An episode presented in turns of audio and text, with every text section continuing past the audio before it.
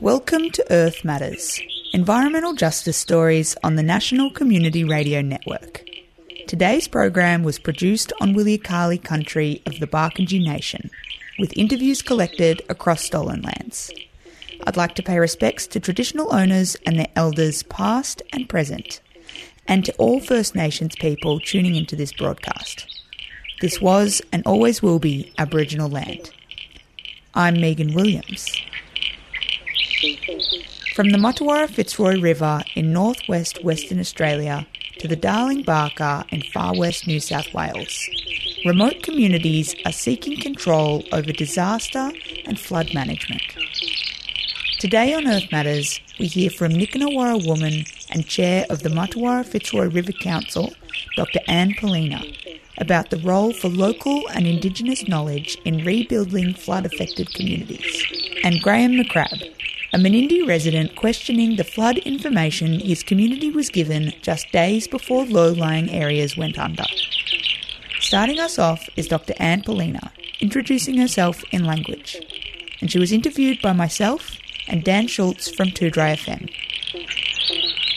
Abubara, nga jino nilo walan pelina nga yu imadu waramanan, nga mandajara nyigina nga nyigina nga in um, Broome, my home, so hometown. So um, I just said in my language, you know, good day. Um, my name is Anne Poelina, and I'm a woman who belongs to the Martuwarra, the Fitzroy River, Ngayu in Manan. So uh, just giving some context and acknowledging our beautiful river. Yes, thank you. And I would love to acknowledge your beautiful river. I haven't had the privilege of going out there, um, but uh, it's it's in a bit of a different state to how it is usually. Can you tell us what's happening out on the Martuwarra at the moment? Yeah, look, um, I, you know, it's very, very interesting because um, these stories are happening right across our nation. Like, I'm in the Kimberley, and we're just experiencing the largest flooding system ever uh, on human record in Western Australia. At the bottom of me, bottom of me at the bottom of the state. Um, they're in full full fire and you know chaos down there. So I look across the east coast and you've got flooding and fires and you know cyclonic things happening in in the top of the um, Queensland. So it's a phenomena that's going to be increasing. It's what the Bureau of Meteorology has been telling us um, is that we're going to be getting a lot of water, concentrated period of time, very very intensive, and this is going to be you know, the story going forward for at least the next 10 years. So I think one of the things in terms of what I'm hearing is, you know, just being um, quite cautious that what we're talking about is not just a flooding, it's a, a human induced disaster right across this nation and planet in terms of climate change, climate chaos, climate wars. So this is going to be a regular occurrence, um, particularly for people in northern Australia and even going down on the east coast. I mean, we saw these floods in Lismore, and um, I've got you know family and community members over there, and they're still telling me that even after the Lismore floods, that um, the community has not right sized, and the disaster plan is very very slow. So basically, what we've got is a real opportunity of, of our nation to have a look at where we're going.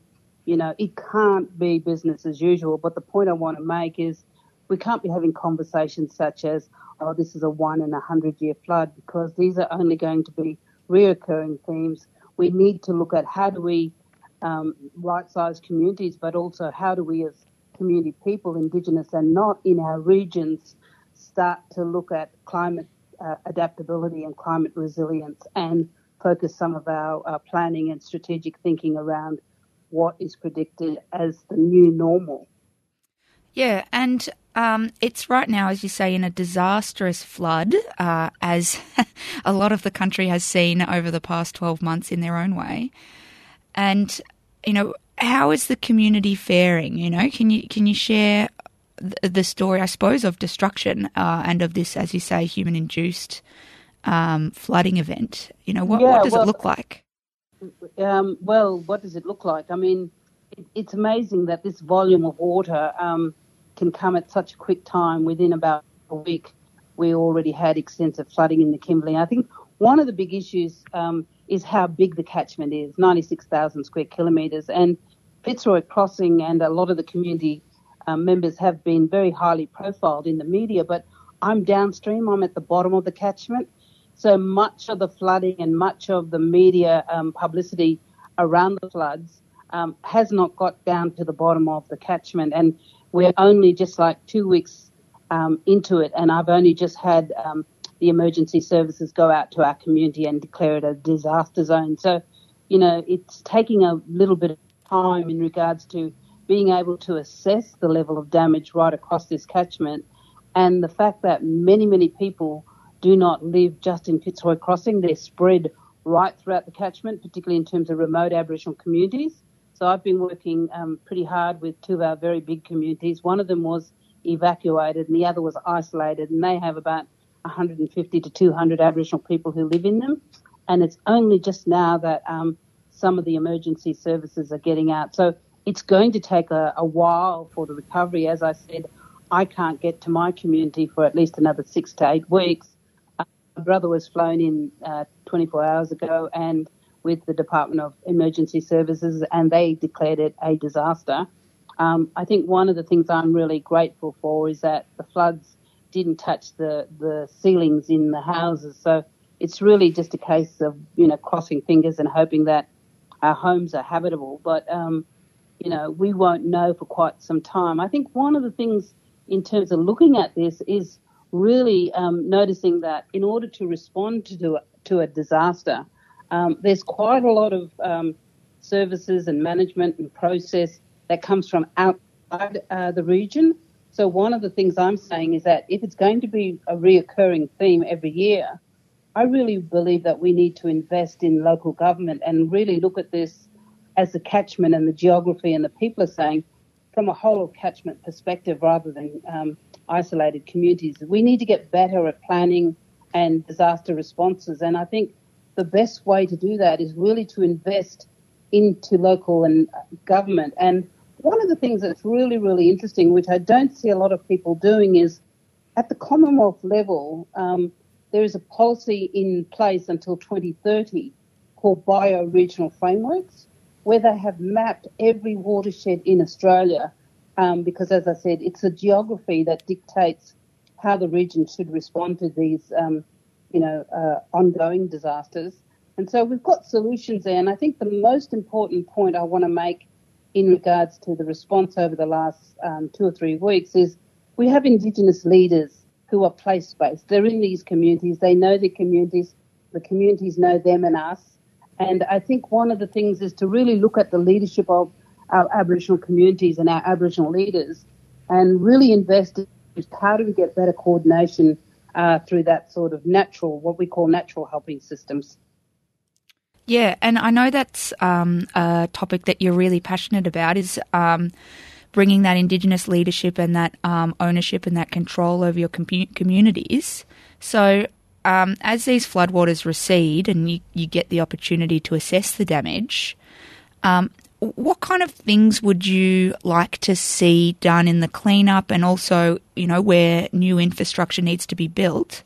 How can um, how can the government incorporate um, Aboriginal perspectives uh, better than they have in the past? Uh, that's a very interesting question. Um, I think one of the big things is that we need a coordinated response in terms of how the recovery plan is going to roll out. We need to identify those communities that have very, very big numbers and are, you know, needing to be reoccupied as soon as possible. And I think we need to be strategic in terms of where we put our resources and our planning and, and go, okay, this community's got 150 people, it's got a school, it's got clinic. We need to right size it and um, get it going. So I'm hoping, and this is why I'm advocating for the government to take a stronger role in this is that we need to be able to say, okay, this is where we're going to go. What's the assessment? How do we do that? How do we bring um, a whole of government response and community response into the recovery process rather than allowing, you know, chaos to um, reign and everybody sort of the squeaky wheel getting getting the help first. So uh, for me, I'm saying that I think it's really those big communities that need to right size very, very quickly. How do we get in there? How do we clean it out? Because a lot of the um, a lot of the personal and community infrastructure is totally damaged and needs to be removed. And we're talking about going into very, very isolated places and being able to do that. So it needs to be strategic. It really needs to be coordinated. And um, we really need to make sure that Indigenous leaders are involved in the planning process in terms of prioritising. And I know your work looks a lot at sort of the deep time of our rivers and, and responding to deep time, but there's also the, the immediacy of, of disaster response. And I know that it's happened across Australia in, in the current flood disasters, that the responses haven't, the immediate responses also by those state agencies haven't really been very effective either. Could, could you maybe just t- tell us a little bit about how a, a, a sort of deeper time perspective um, influences uh, immediate responses and, and, the relationship between those two two different time scales? Yeah, well, I mean, from our perspective as Indigenous people, what we see is um, the past and the present um, shaping the future in this moment in time. So, how do we learn from the past in terms of looking at um, how Indigenous people were the first um, people involved in a water industry nationally and globally? So, there's a lot of deep memory in terms of how we've managed these systems and looked after them from the beginning of time. I guess what we're saying now is that, particularly that we're talking about climate change and climate chaos and, in a way, climate wars, is that the big story that we have from community is that um, leading up to this um, disaster, Aboriginal people were very much saying how country was changing, how we saw how we saw sea level rising, how we had increase in temperature, how we witnessed um, and experienced loss of food in terms of food security and medicine insecurity. So these things that we're observing um, right up, you know, over time per year is really, really important because what we're validating is saying to the scientists out there is that it can't be business as usual. Climate change is the new normal.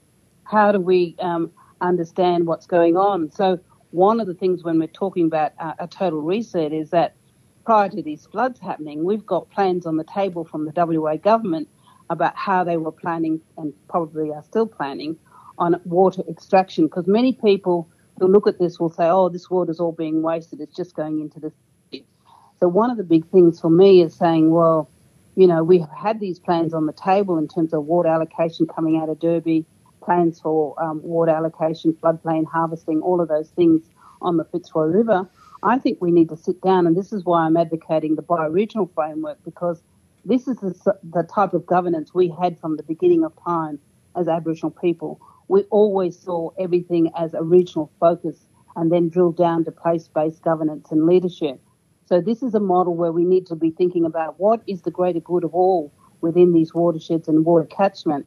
How do we listen to the voices and the evidence of Indigenous people in regards to um, looking at just development on just terms, given that this is the new normal. So the conversations that we had prior to the flooding, um, is there still a conversation on the table about water harvesting, growing cotton, doing all this, when what we're saying is that country is changing.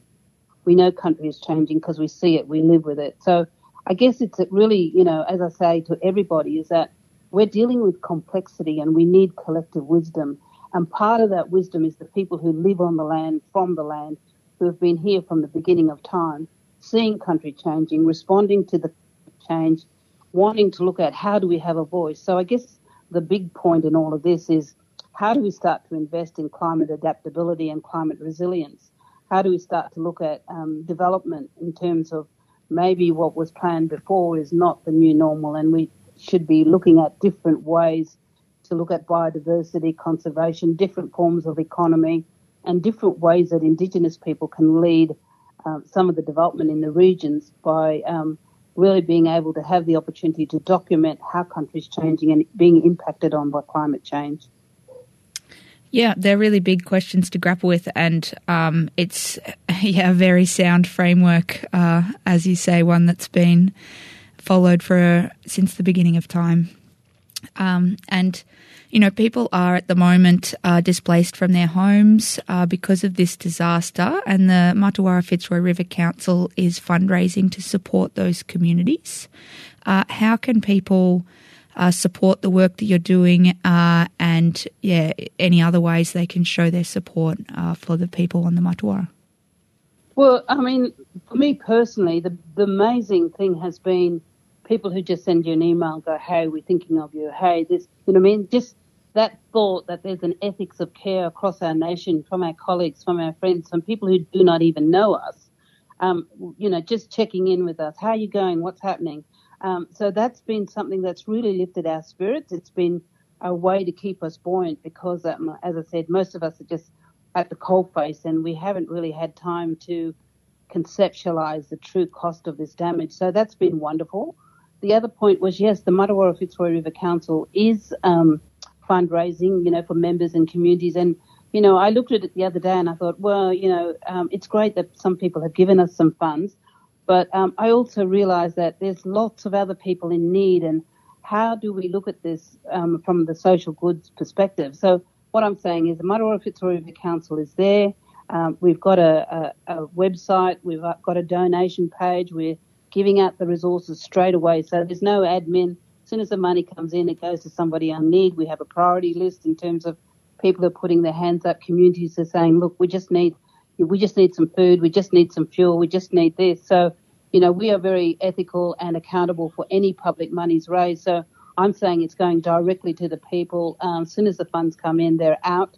So it's been wonderful that people have had the spirit of giving, but we're also conscious that this time of need is right across our nation. And thank you so much for joining us on Earth Matters. No, thank you very much for the opportunity. Take care and lovely to hear your voice. Dr. Anne Poelina, Nyikina Warrwa woman and chair of the Martuwarra Fitzroy River Council. To donate to communities on the Martuwarra, go to www.martuwarra.org slash donate. You're listening to Earth Matters on the Community Radio Network.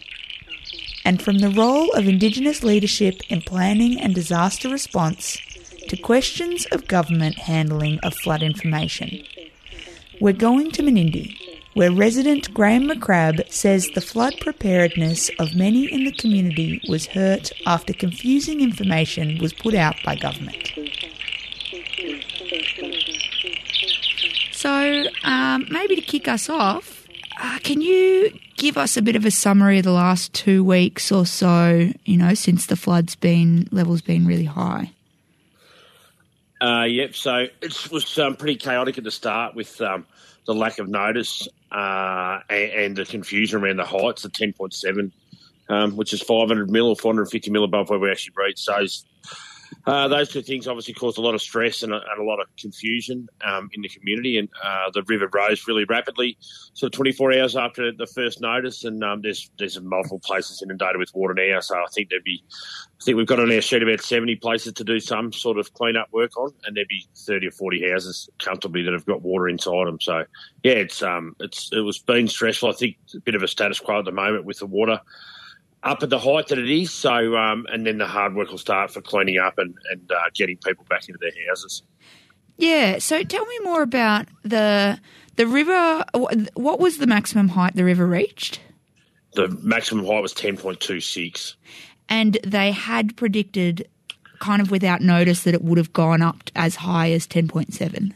That's right, which was um, uh, 180 or 200 mil above the previous highest, which is in 1890, um, and about 230 mil above uh, the 76 record, or the one that probably gets talked about the most of of uh, of nine point uh, of 10.47. Sorry, 10.47.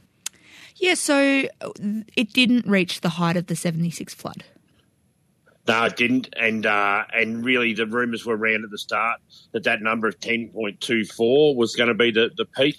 I, I, just don't know where that number disappeared to, and certainly wasn't um, sent around the community. But um, that was pretty close, and that was on about the twenty seventh or twenty eighth. So had that number been put out as bad as it is, it would have allowed people to make some clearer and more um, educated decisions on whether they repair levee banks or do work than what the um, the predicted height of 10.7. And really, it's only been the last couple of days that the BoM have conceded that we wouldn't even get to 10.45. So, yeah, it's been those numbers are really critical in under for people that are under pressure, and for government agencies not to get them within a bull's roar is is just pathetic.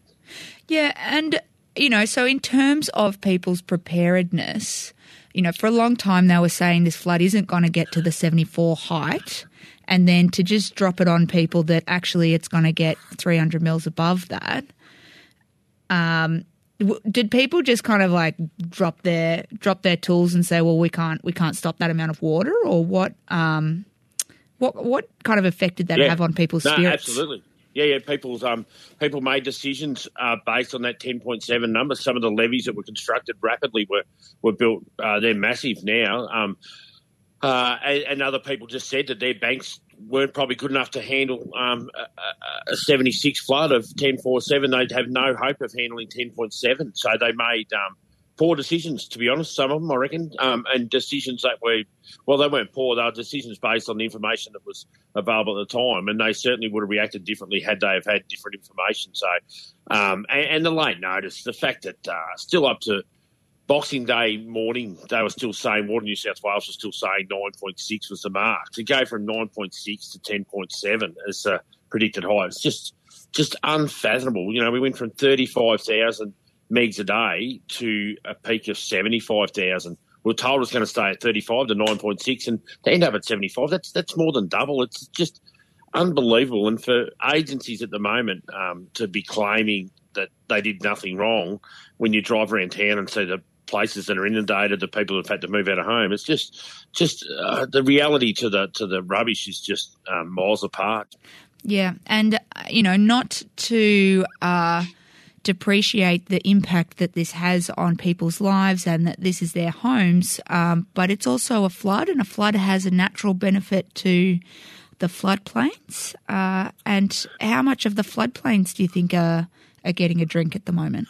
Yeah, it's an enormous amount of water out in the floodplain. So uh, upstream did some work uh, or helped out a mate upstream just before Christmas, and, and the water was really just flying sideways at that stage. Um, it was just that's the water that came through town, so it was arriving thirty or forty k's up. It was unbelievable to see how fast it was moving up there, and and the area that was covering, and then certainly um, downstream from here. Um, did a little bit in the boat for a station owner down further, and, and then obviously the Pooncarrie Road. Um, we had access on that for a little bit, and you can see water just uh, just everywhere. And the bird life that's here at the moment is staggering. You just couldn't fathom how many um, uh, ducks and, and other bird life are, are here at Menindee. And the fish, I know we've got a big carp problem, but um, certainly the fish numbers have gone through the roof for the golden perch that were decimated through the fish kills. So it'll be interesting to see what silver perch look like in the in the coming years. But yeah, there's certainly there's a lot of benefits from from uh, inundation of floodplains.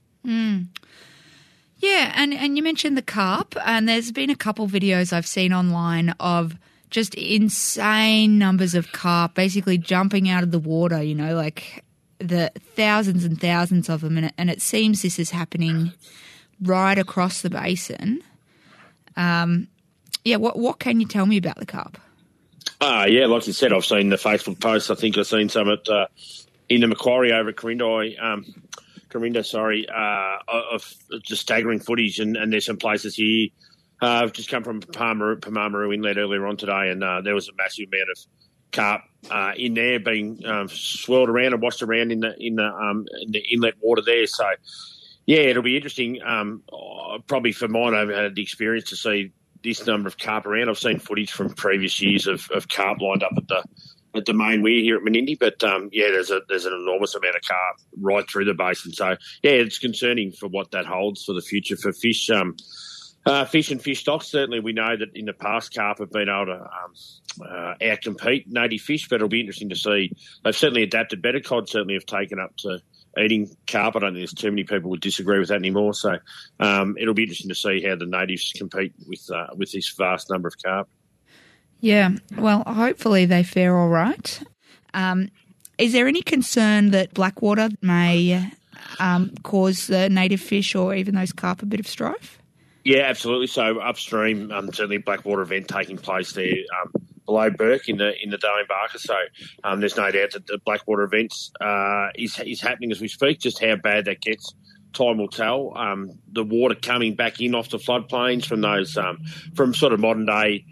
Uh, enterprise, if you like, cropping and and uh, tilt soils and and um, and and uh, other um, I don't know what do you call it, the carbon, I suppose it's there that hasn't been activated for a long time. You know, 76, we're talking about that sort of level. Um, that's, you know, some of those floodplains are 40 50 years since they've had water on them. So definitely as that, that remaining water is coming back in and it's quite hot, as you've alluded to there at Pamamaroo, that, that shallow water that's coming off the floodplain coming back in is hot, full of carbon and, um, and and easily deoxygenated on the back of that. That's causing black water problems upstream, and I think that'll continue as it comes down. We've certainly seen a lot of shallow water um, above main weir or in the Wetherell floodplain, if you like, that has to come back in as well. So yeah, that's, that's definitely a concern. I suppose the one part about it, we, we actually probably can't do much about it. It's, it's, there's nothing, there's no aeration or anything. So it's it's one of those ones where um, less fistules the best, but yeah, there's not probably a lot of human intervention that'll change any of that process. Mm. Well, uh, is there anything else you'd like to add before we wrap it up?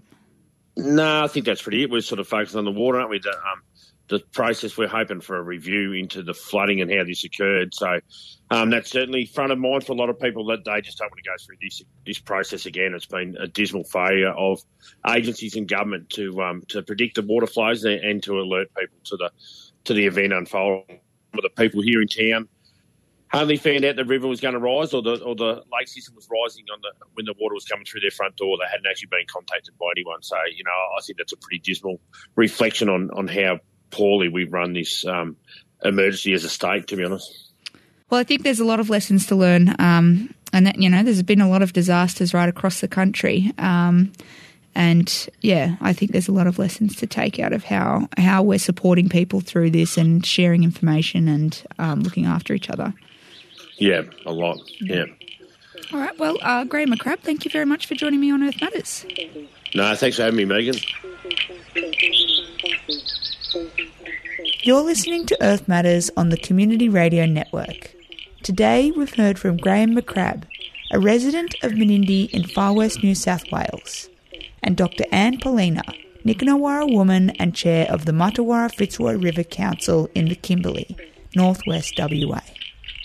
And I'm Megan Williams. Remember, you can support people in remote communities in the Kimberley at www.martuwarra.org slash donate.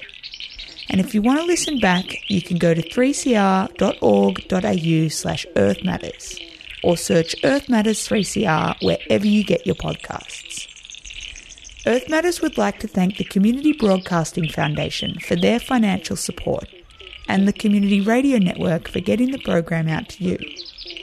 Earth Matters is a production of 3CR in Melbourne but today's episode was produced in the studios of 2DRY FM in Broken Hill on Wilyakali country. Thanks for listening, and we'll see you next time for more Earth Matters.